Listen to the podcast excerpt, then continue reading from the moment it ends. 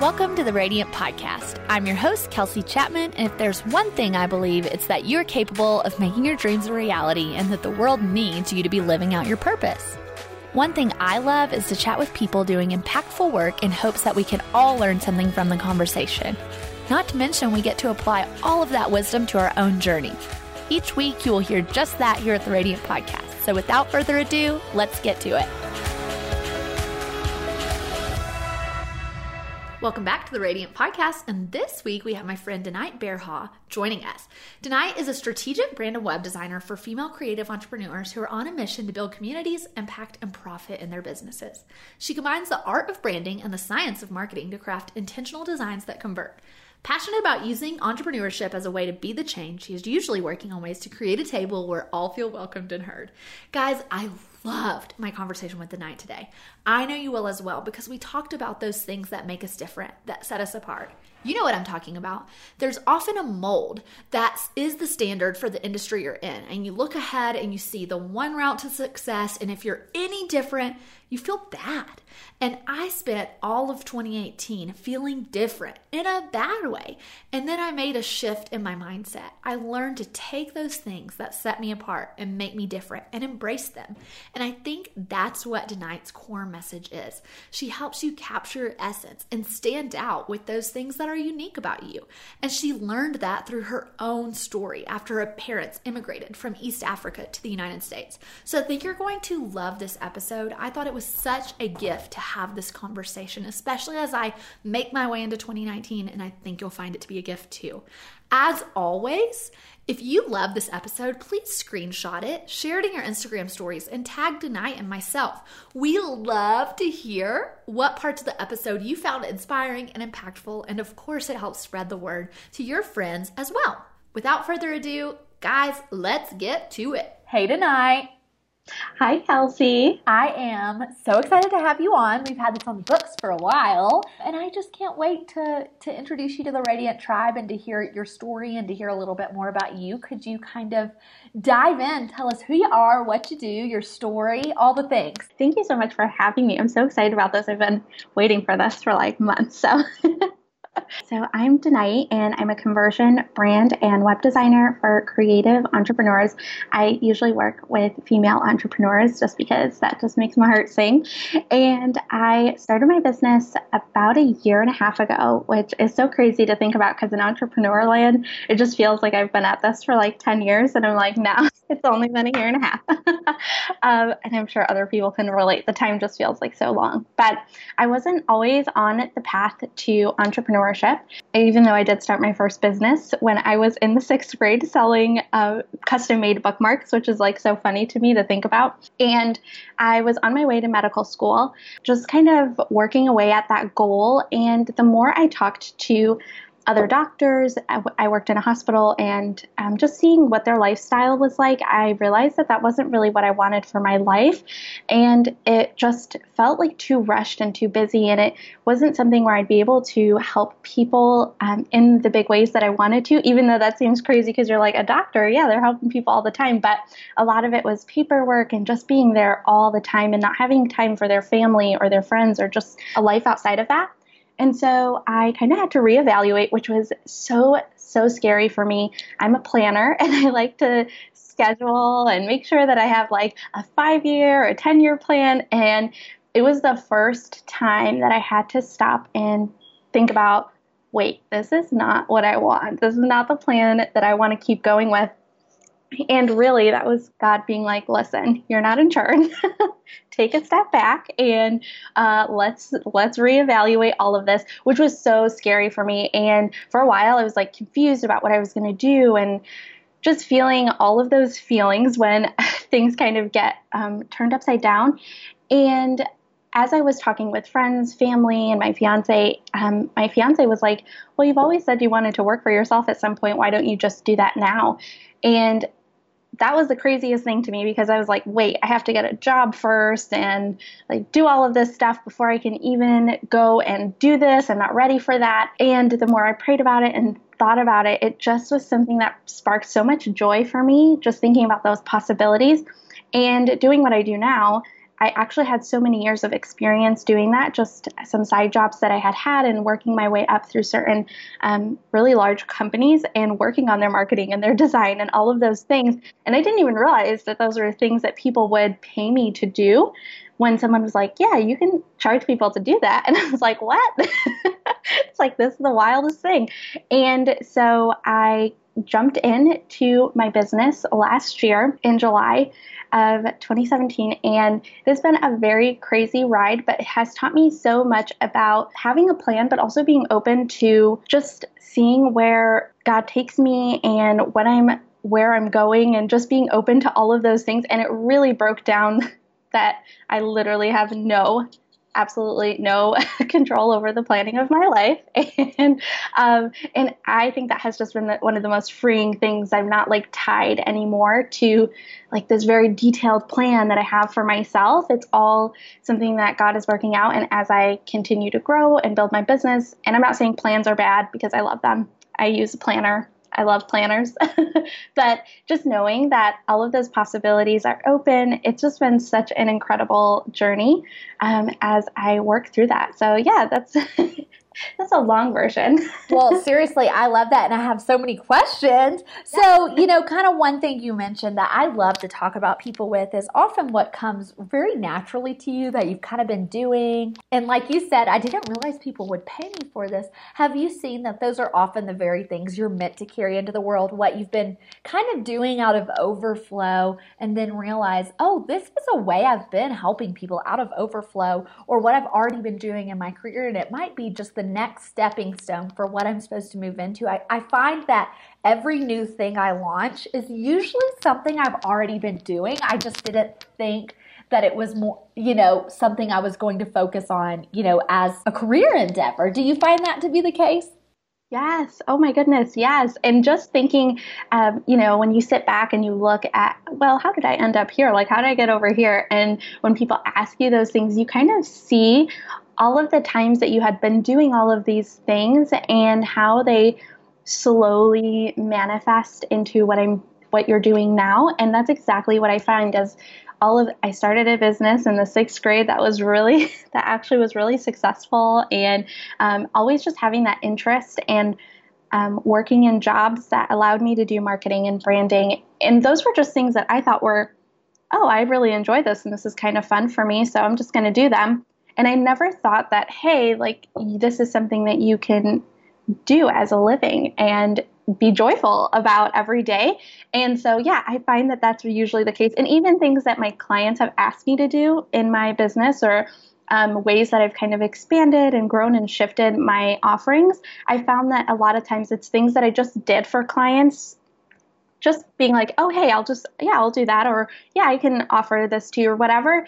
And I find that, oh, they actually want this. And that was not even something I was charging them for or thinking to charge them for. But then they ask for those things that, like you said, those things that you do in overflow kind of turn into those services, those offerings, and things that people are more than happy to pay you for. So, what do you think that says about nat- like naturally and organically moving forward versus like forcing a new service out of you? For instance, during a season of fear for me, I thought, oh, I should launch these things because I'll make money. But I found that those things never pan out, and the things that happen organically and naturally end up being the most life giving and profitable parts of my business. Do you? What do you think about that? Yes, I I love that you said that because what I'm finding more and more as I immerse myself in the branding and marketing world and helping my clients in those ways is that a lot of just what um, life is like in general, just how we move through the world and how we operate as human beings, and the things that we're drawn to and excited about are exactly the sort of things that help push our business forward. And I think we've gotten so, like I said, we love planning and we love organizing and mapping everything out. And not to say that those things are bad, but sometimes we lose sight of what those just natural things and tendencies are for ourselves and the people that we want to serve. And we lose sight of that in thinking like, oh, we have to be doing this or it has to look like this.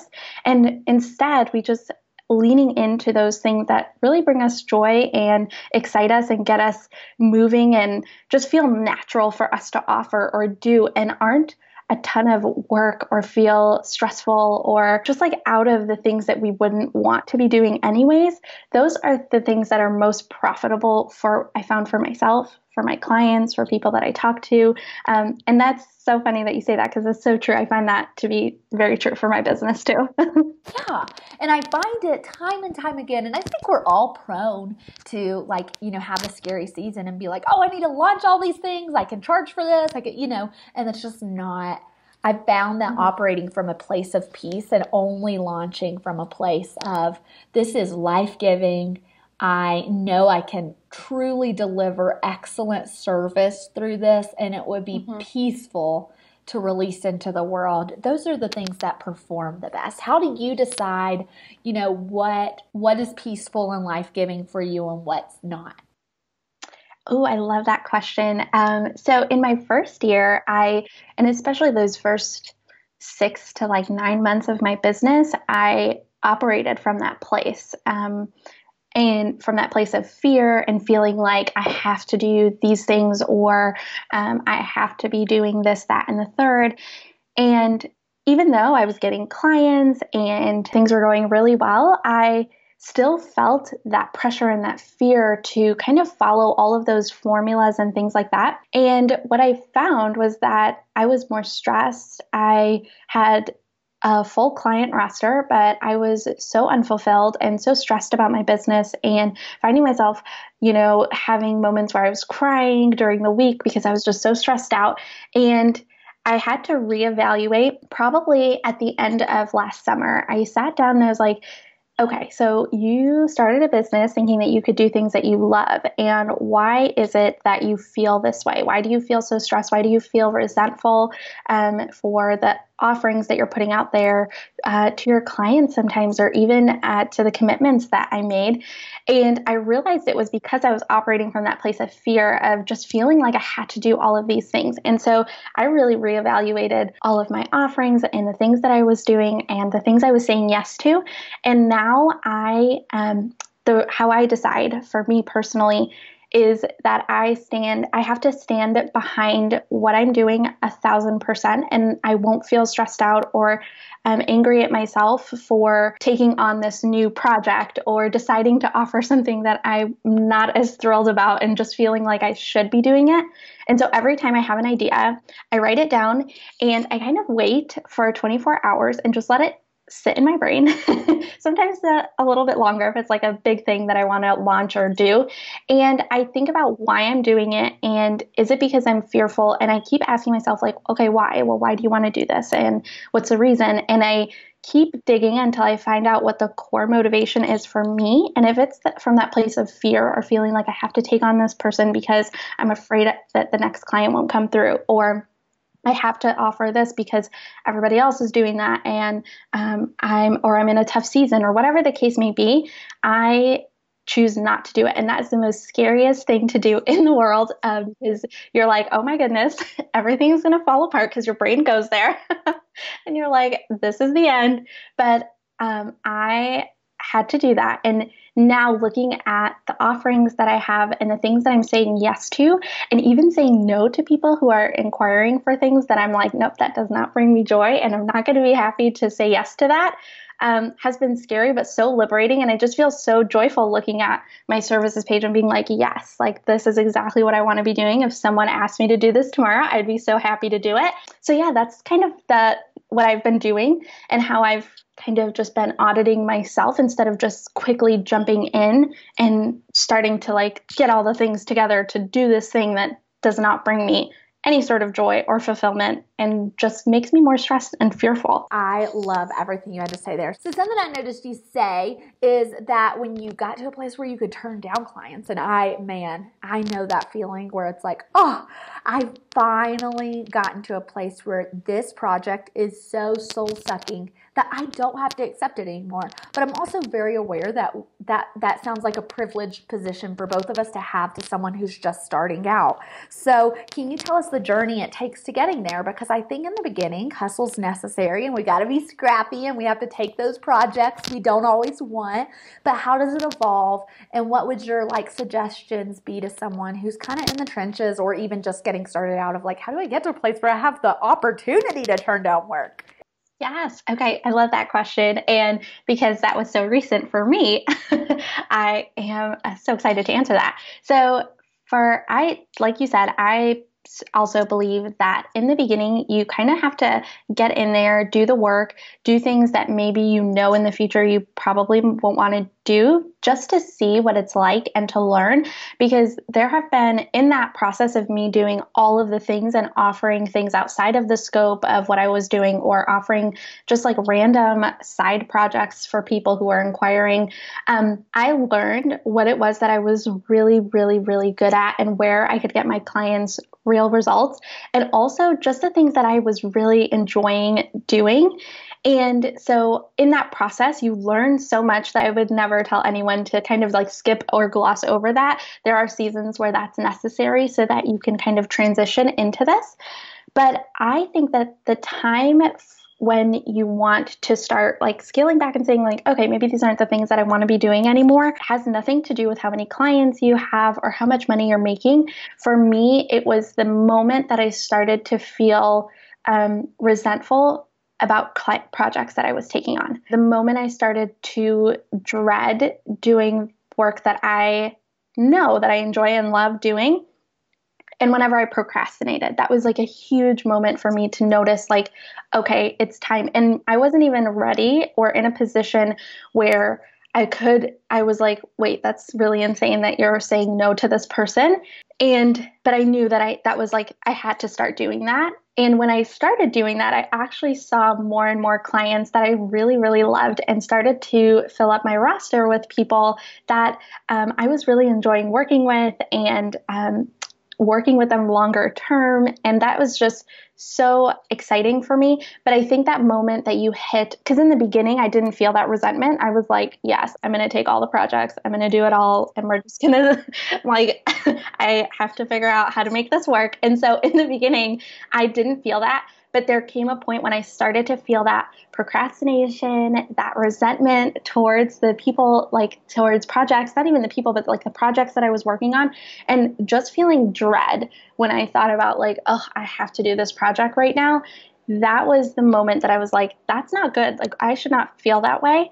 And that's when I knew I had to start whenever, and that's when I cut out a bunch of services. And when people started inquiring, I started saying no to those. And it, like I said, so so scary. And um, i probably could have kept taking on those clients for like a few months after that to and been like okay yeah this is good. We need this.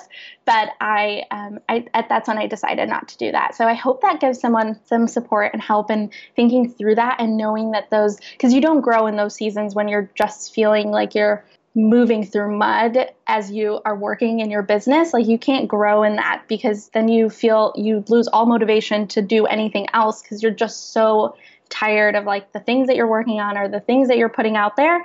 And when you get to that point you need to just kind of focus on what works for you and what you find joy doing for other people I 100% agree. And I'll say that, you know, I kind of took a type of service off my roster in the spring of 2018 that I had stretched far too long that I hated doing. and, um, you know, it was scary because you're eliminating that stream of income. And so you're like, there, the fears creep in of, you know, is mm-hmm. this, do I need to keep this? Like, what if things happen and this is a good opportunity to make money? But man, I had to trust that when I released that, I would be making room for something better. And that's exactly what happened. I made room for, you know, a new expression of how I could serve people that was better, more life giving, more profitable, all the things. Yes, I love that. Yeah. So, so one thing I loved in your bio is that there's magic and success in the outliers. It's the things that make us stand out from the crowd. I can imagine that you that that probably that statement probably comes from life experience. I think that's a really impactful statement. I think it's very true, but I also think that's one of those things that you learn through life experience. So how how is that true for you? Because it, I, I know you say for a long time you resisted that about yourself. How were you the outlier? How do you help clients really pull on those outliers so that they can stand out? I would love to hear that because I think that's a, a different conversation than we've had on the Radiant podcast and really unique and cool. Yeah, so I um, we were talking earlier before the podcast started that my family immigrated to the U.S. Um, when I was five years old, and I very I came from a country where everybody looked like me and had names that sounded similar to mine, and I came here and it was a huge culture shock, and I realized oh, like not everywhere in the world is the same. and I was different um, in this new place and this new home. And um, it was, you're very you learn very early on in life to kind of fit in with the crowd, don't make too many waves, like just fall in line and do what you're supposed to do. And so for a long time, I worked to maintain that because I saw that as like, okay, that's what everybody else is doing. That's how you make friends. And um, especially not knowing English when we moved here, it was hard to like make friends in school and have people who like would make fun of you. And that's just how like children are sometimes. And so it was, and I quickly learned like, okay, well, you kind of have to fit in to to make friends or to not stand out because standing out meant that people noticed you were different and um, made negative remarks or things like that. And so you learn hey i don't i don't like those negative remarks i'm just going to fit in as i've progressed through life i've kind of had to learn that the things that make you different are the things that actually um, help you build and grow a business and just live your most authentic and joyful life. And I early on I knew that I loved both science and art and along the way, I learned that you can only pick one, that you can't be good at both of them, or that you can't um, be artistic and be analytical at the same time. And so I kind of told myself for a really long time that I wasn't creative even though I spent most of my childhood illustrating, creating my own fonts, um, doing all of the things that I do now, which is so funny, but I told myself that I was a scientist and all of those things, and I allowed the the world and what everybody else thought to kind of dictate how I lived out my life. And it wasn't in the outliers. I was like right in the middle of this bell curve of normal. And as I started my business, I did the same kind of thing. I tried to, I looked around and I was like, oh, okay, so this is how things are done. That's how I'm going to do them. And I struggled. I was like, this is not working. Why is this working for other people and it's not working for me? And it was just this light bulb moment where I like, I just, it was like a moment where I felt like, wait, you're just like everybody else. And I was like, whoa, I'm going to have to sit with that for a minute. And in the mo- in that moment, I realized that, okay, you have to own the thing that makes you different. And for me, that was my unique experience of having both a very analytical background as well as a very creative background. And I saw the world differently than most of the people I was working with and the clients I was working with. And I just had this different life experience that allowed me to do what I do and do it really well. And I was so scared to kind of lean into that because I was like, okay, that's really different. And people might, and then you have all those fears that are like, people might not understand, people might not get what this is, people will think that you're weird or that you don't know what you're talking about or that you're not good at this. And so for a while, I let those fears kind of not help me move forward. And I just kind of sat with that.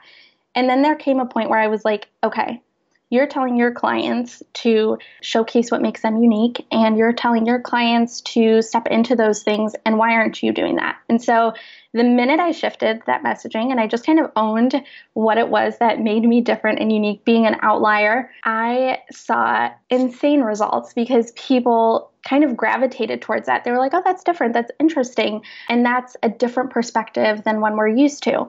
And when we step into those places in our life where we feel like we're a little weird, where we don't fit in, where it's out of the norm, that's exactly the spaces where we have the most impact because that's our space in the market. That's ours to uh, step into and lean into. And that just makes me so excited because it means that although a lot of us probably work with the same type of clients or we're all in the same similar industries or we or some people might do the same sort of things, stepping into those things that are just yours that you might have felt like, oh, I need to hide this from other people because it's not like in the norm and it's kind of like outside of what everybody else is doing. When you do that, that is where you find the unique group of people that are your share of the market. And uh, that just gets me so excited. I get so jazzed when I think about that. And um, yeah, so I, I, I love when people own that and step into that and decide that I'm going to go after this. And when my clients do that, when I do that, um, that's when we see those insane results where we're like, oh, this business thing actually works. Man, I, girl, you could preach on that because that has been so true for my journey. I've found that to be true time and time and time again. Um, and it's really scary to step out and decide to be different because you do see people respond to a certain brand of whatever, you know, the best of the best in your industry. Every industry mm-hmm. has a model, everyone has someone at the top who's kind of modeling what to do next. Um, and then, you know, you end up with these uh, mini me's of the same person all throughout your industry, and then you show up and you're a little different, and it's so scary to decide I'm going to be authentically me. It is so terrifying, but it pays off. And I, I mean, I just think your message about really leaning in um, to those those things that set you apart is so true because I've had this conversation a lot where content is king, you know, and that's been the case for a long time in our industry, especially in the online space. But I think we're oversaturated with content. There's, you know, nothing new under the sun. And so it's our mm-hmm. essence, it's who we are that sets us apart. Yeah. So, one thing that I love to talk about with my analytical creatives is how you marry those two worlds. Because um, for those listening, y'all can reference back to Morgan Harper Nichols' interview. She's an Enneagram 5, so she's a very analytical poet. And I love, I would love to hear from you tonight how you show up both analytically and creatively in your field because I think sometimes people look ahead and only think of creatives as bleeding hearts. But I think there's a gift you bring to the table with your strategic thinking of using both your left and right brain. So I would love to kind of hear about that and how you marry those. Ooh, okay, perfect. I love that. Um, so for me, I have a hard time kind of um, separating the two. Uh, it's only when people ask me that question that I kind of think back and I'm like, okay, wait, how do I, how am I doing that? For me, um, I think of both as not the end all be all, which sometimes we kind of find in our world, especially in the world we live in today. There's always like, it's either this or that, or it's you either do that or don't do that. And for me, I kind of live in this like middle space where it's not entirely analytical and it's not entirely creative. And where those two kind of connect is kind of that like magical sweet spot for me. So how I like to approach most things is my brain automatically goes to analytical. So when I'm working with a client, I'm first thinking about like all the logistical, strategic pieces. And then uh, that creative side of me comes in and I kind of take a step back because what I found is sometimes we we have client I have clients who their numbers don't look so good on their website in terms of like how many people are visiting, but their business is doing fine, right? And they're making money and paying their bills.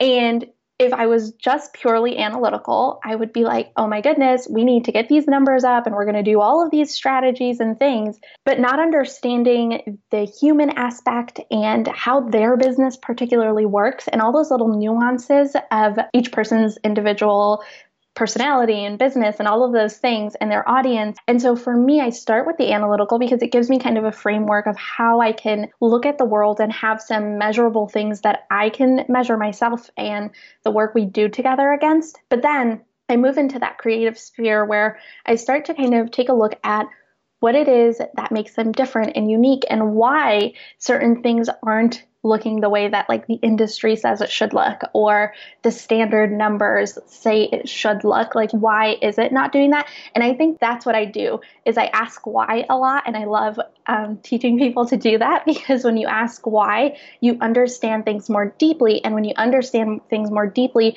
you're able to have like a more holistic look at something as opposed to just going with what someone tells you. I tell my clients to ask me why when I give them strategies and ideas and I tell them, hey, this is probably something really good for you to implement. I challenge them to say why. I don't want them to just take my word for it because in that space of understanding why, they're able to see both the analytical, the creative, why things come together in this like little middle magical space. And so that's really how my creative process works. And I try and marry the two in a really cohesive way. But uh, yeah, thinking about that, that's kind of how my brain uh, looks at that that kind of thing. I love that. And I think it's probably very encouraging for some of our listeners who are both creative and analytical as to how they can use those in tandem, not as if they're competing gifts, you know? Yeah, and, yeah, yeah. Or as if they have to choose one over the other. So I actually truly love interviewing super analytical creatives because I don't know if you're familiar with the Enneagram. Um, mm-hmm. But what are you? I love the Enneagram and I am a two with wings one and three to make it complicated. you get things done perfectly. You know, I again talking to my friend Morgan, you know, I think you would expect a lot of creatives to not have so much of that analytical space built into who they are, but often that's there's plenty of analytical creatives out there, but we we really focus on like the artists, the fours, you know, that's the model we have with creatives. And so I love making room and space for analytical creatives to share that so someone who also finds themselves to be quite analytical can say, "Oh, I have someone to look up to. I have someone to kind of help me marry these gifts."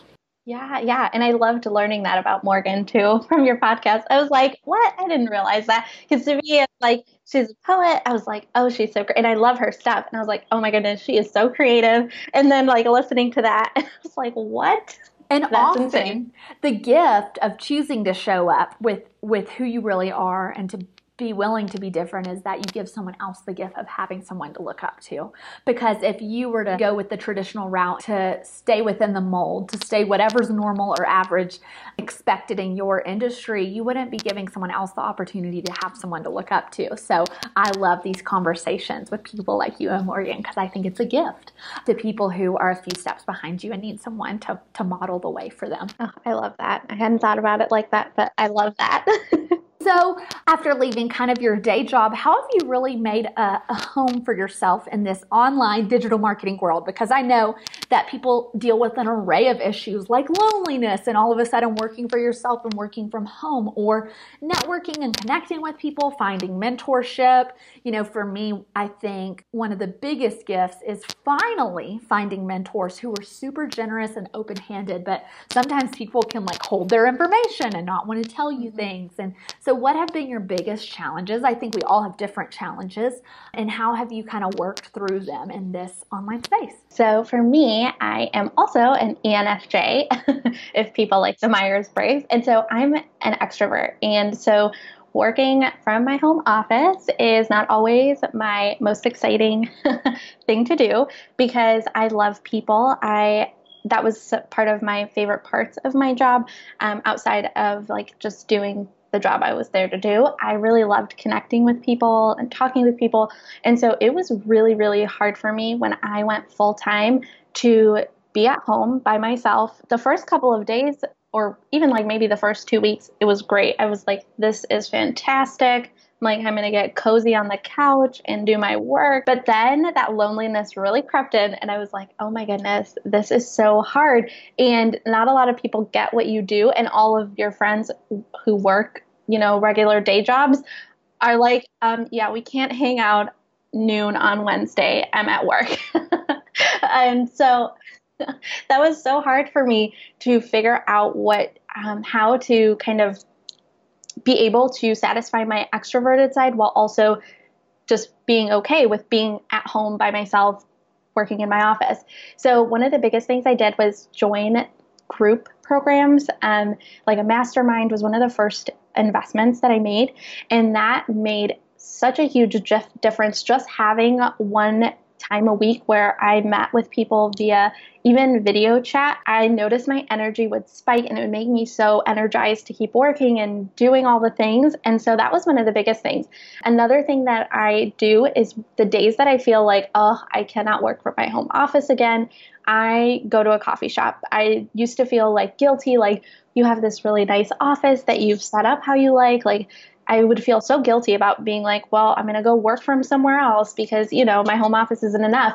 But I learned that that was something I needed to do for my own sake, for my own productivity. And so whenever I need that, I'll go there or I'll go to a library, I'll grab my coffee and go to a library. And just being around people and seeing them working really motivates me because I'm like, oh, okay, hey, there's people here.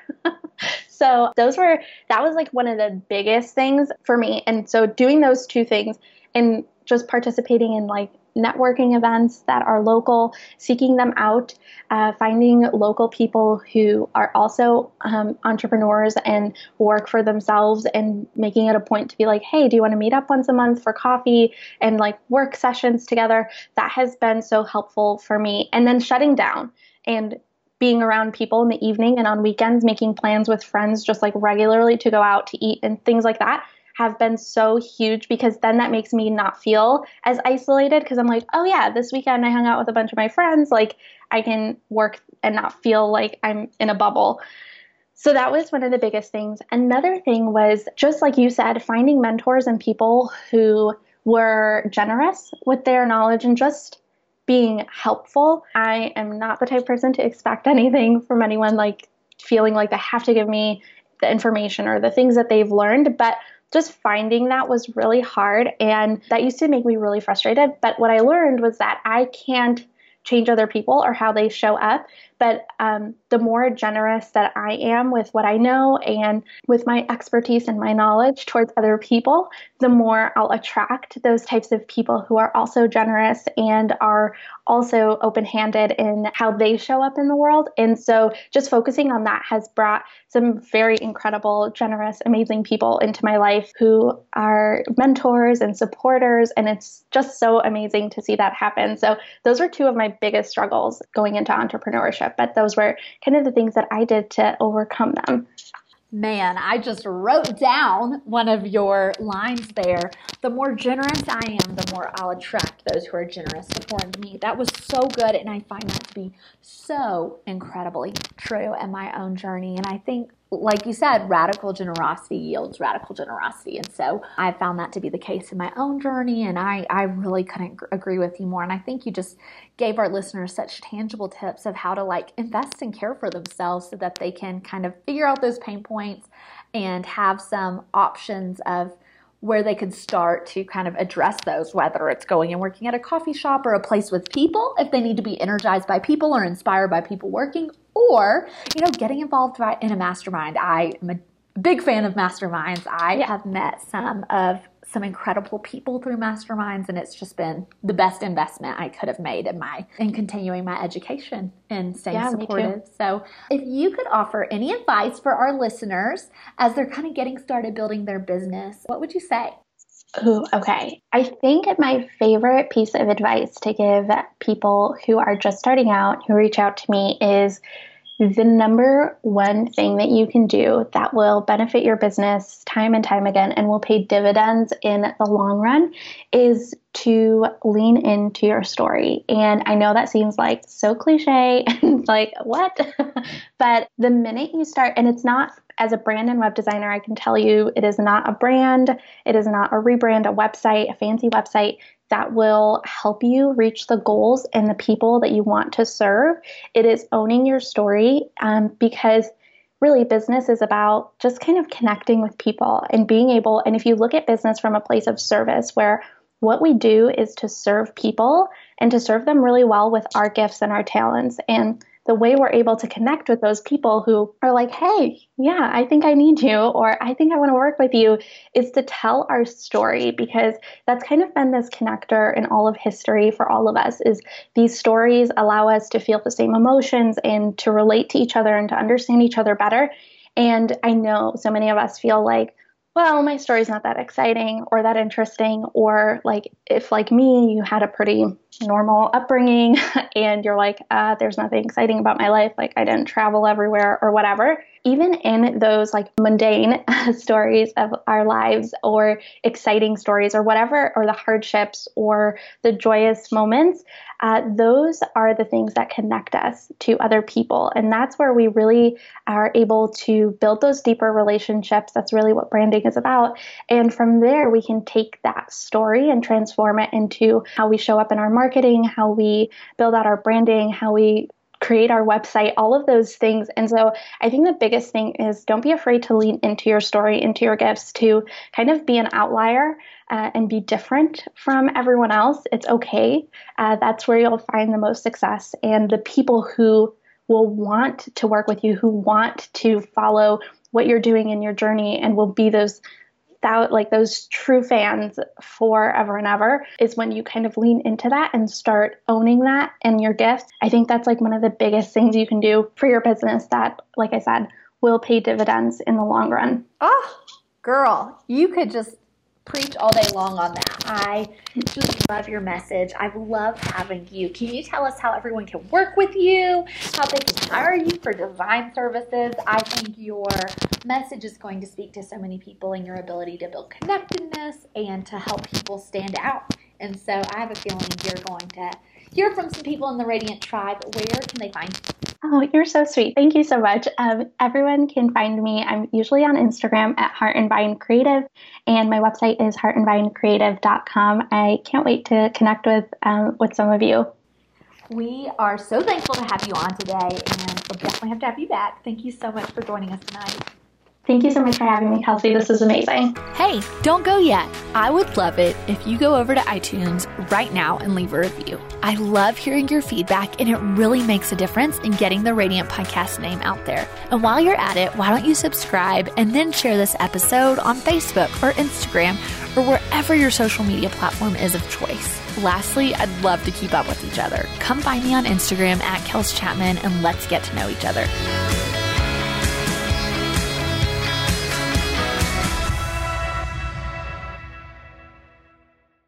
Who are you texting? My therapist. You text with your therapist? Text, video chat, call. Yep. That sounds too easy. How did you find her? I just went to betterhelp.com slash save. She's a licensed therapist and it's all online. I connect when it's convenient for me and don't waste time driving anywhere. Plus, it's affordable. I wonder if I should try it. It's great to talk to someone in confidence. She's helped me sort out quite a few things. And right now you save 10% off the first month when you go through betterhelp.com slash save. Betterhelp.com slash save. Got it. As a pro, the last thing you need is to run out of what you need. And time spent waiting on supply runs is money right out of your pocket. The good news is the Home Depot can deliver straight to the job site. That keeps your crews on the job, not the road. And that saves you money, putting time back in your day and savings back where they belong. Delivery options big, small, right to the job site. Whenever you say. Visit homedepot.com slash delivery. The Home Depot, how doers get more done.